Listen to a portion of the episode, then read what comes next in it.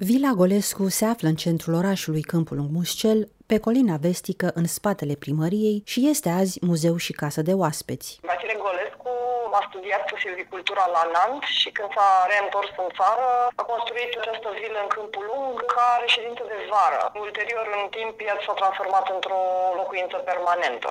Din cunoștințele lui și preocuparea lui pentru silvicultură s-a amenajat și parcul de jur împrejur, care este un parc de aproape 4 hectare, foarte valoros și ca peisaj, dar și ca exemplare de plante, copaci care se găsesc acolo, pe care le-a aclimatizat și care acum au peste 100 de ani. Tot ansamblu a început construcția și amenajarea a început pe la 1905-1910, cam așa, și s-a finalizat undeva înainte de primul război mondial. Poartă numele Vila Ștefan Golescu în memoria fratelui care a murit în primul război mondial. De aia și strada se cheamă Soldat Golescu. O casă cu etaj cu o arhitectură care se impune, dar care și are rădăcinile în tradiția locală, ne spune Raluca Munteanu. Era perioada neoromânescului, care este varianta adaptată în uh, partea de sud a României uh, a stilului Art Nouveau. Art Nouveau în fiecare țară a primit caracter uh, specific.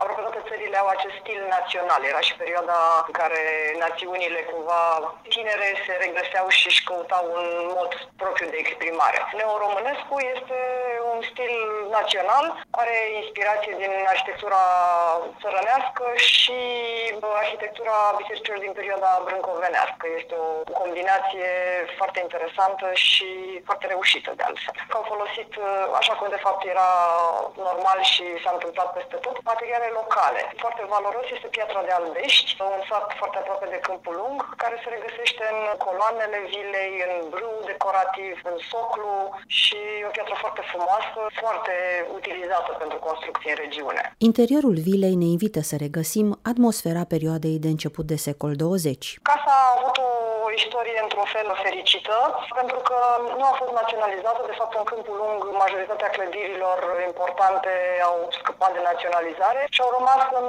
familie, chiar dacă cu mari greutăți pentru întreținere, totuși era într-o stare de conservare bună. Familia, pentru că nu a avut urmași și a dorit totuși conservarea ansamblului pentru valoare și pentru memoria familiei, a donat o fundație Pro Patrimoniu în anul 2000. Noi am preluat-o integral cu tot ce se afla în interior, mobilă, veselă, obiecte de uz casnic, până și haine erau acolo și am păstrat absolut tot, completând doar strictul necesar acolo unde fie obiectele nu puteau fi folosite, fie chiar lipseau. De exemplu, am modernizat bucătăria, băile și cam atât. Mobilierul a fost restaurat și completat, evident, cu piesele care lipseau.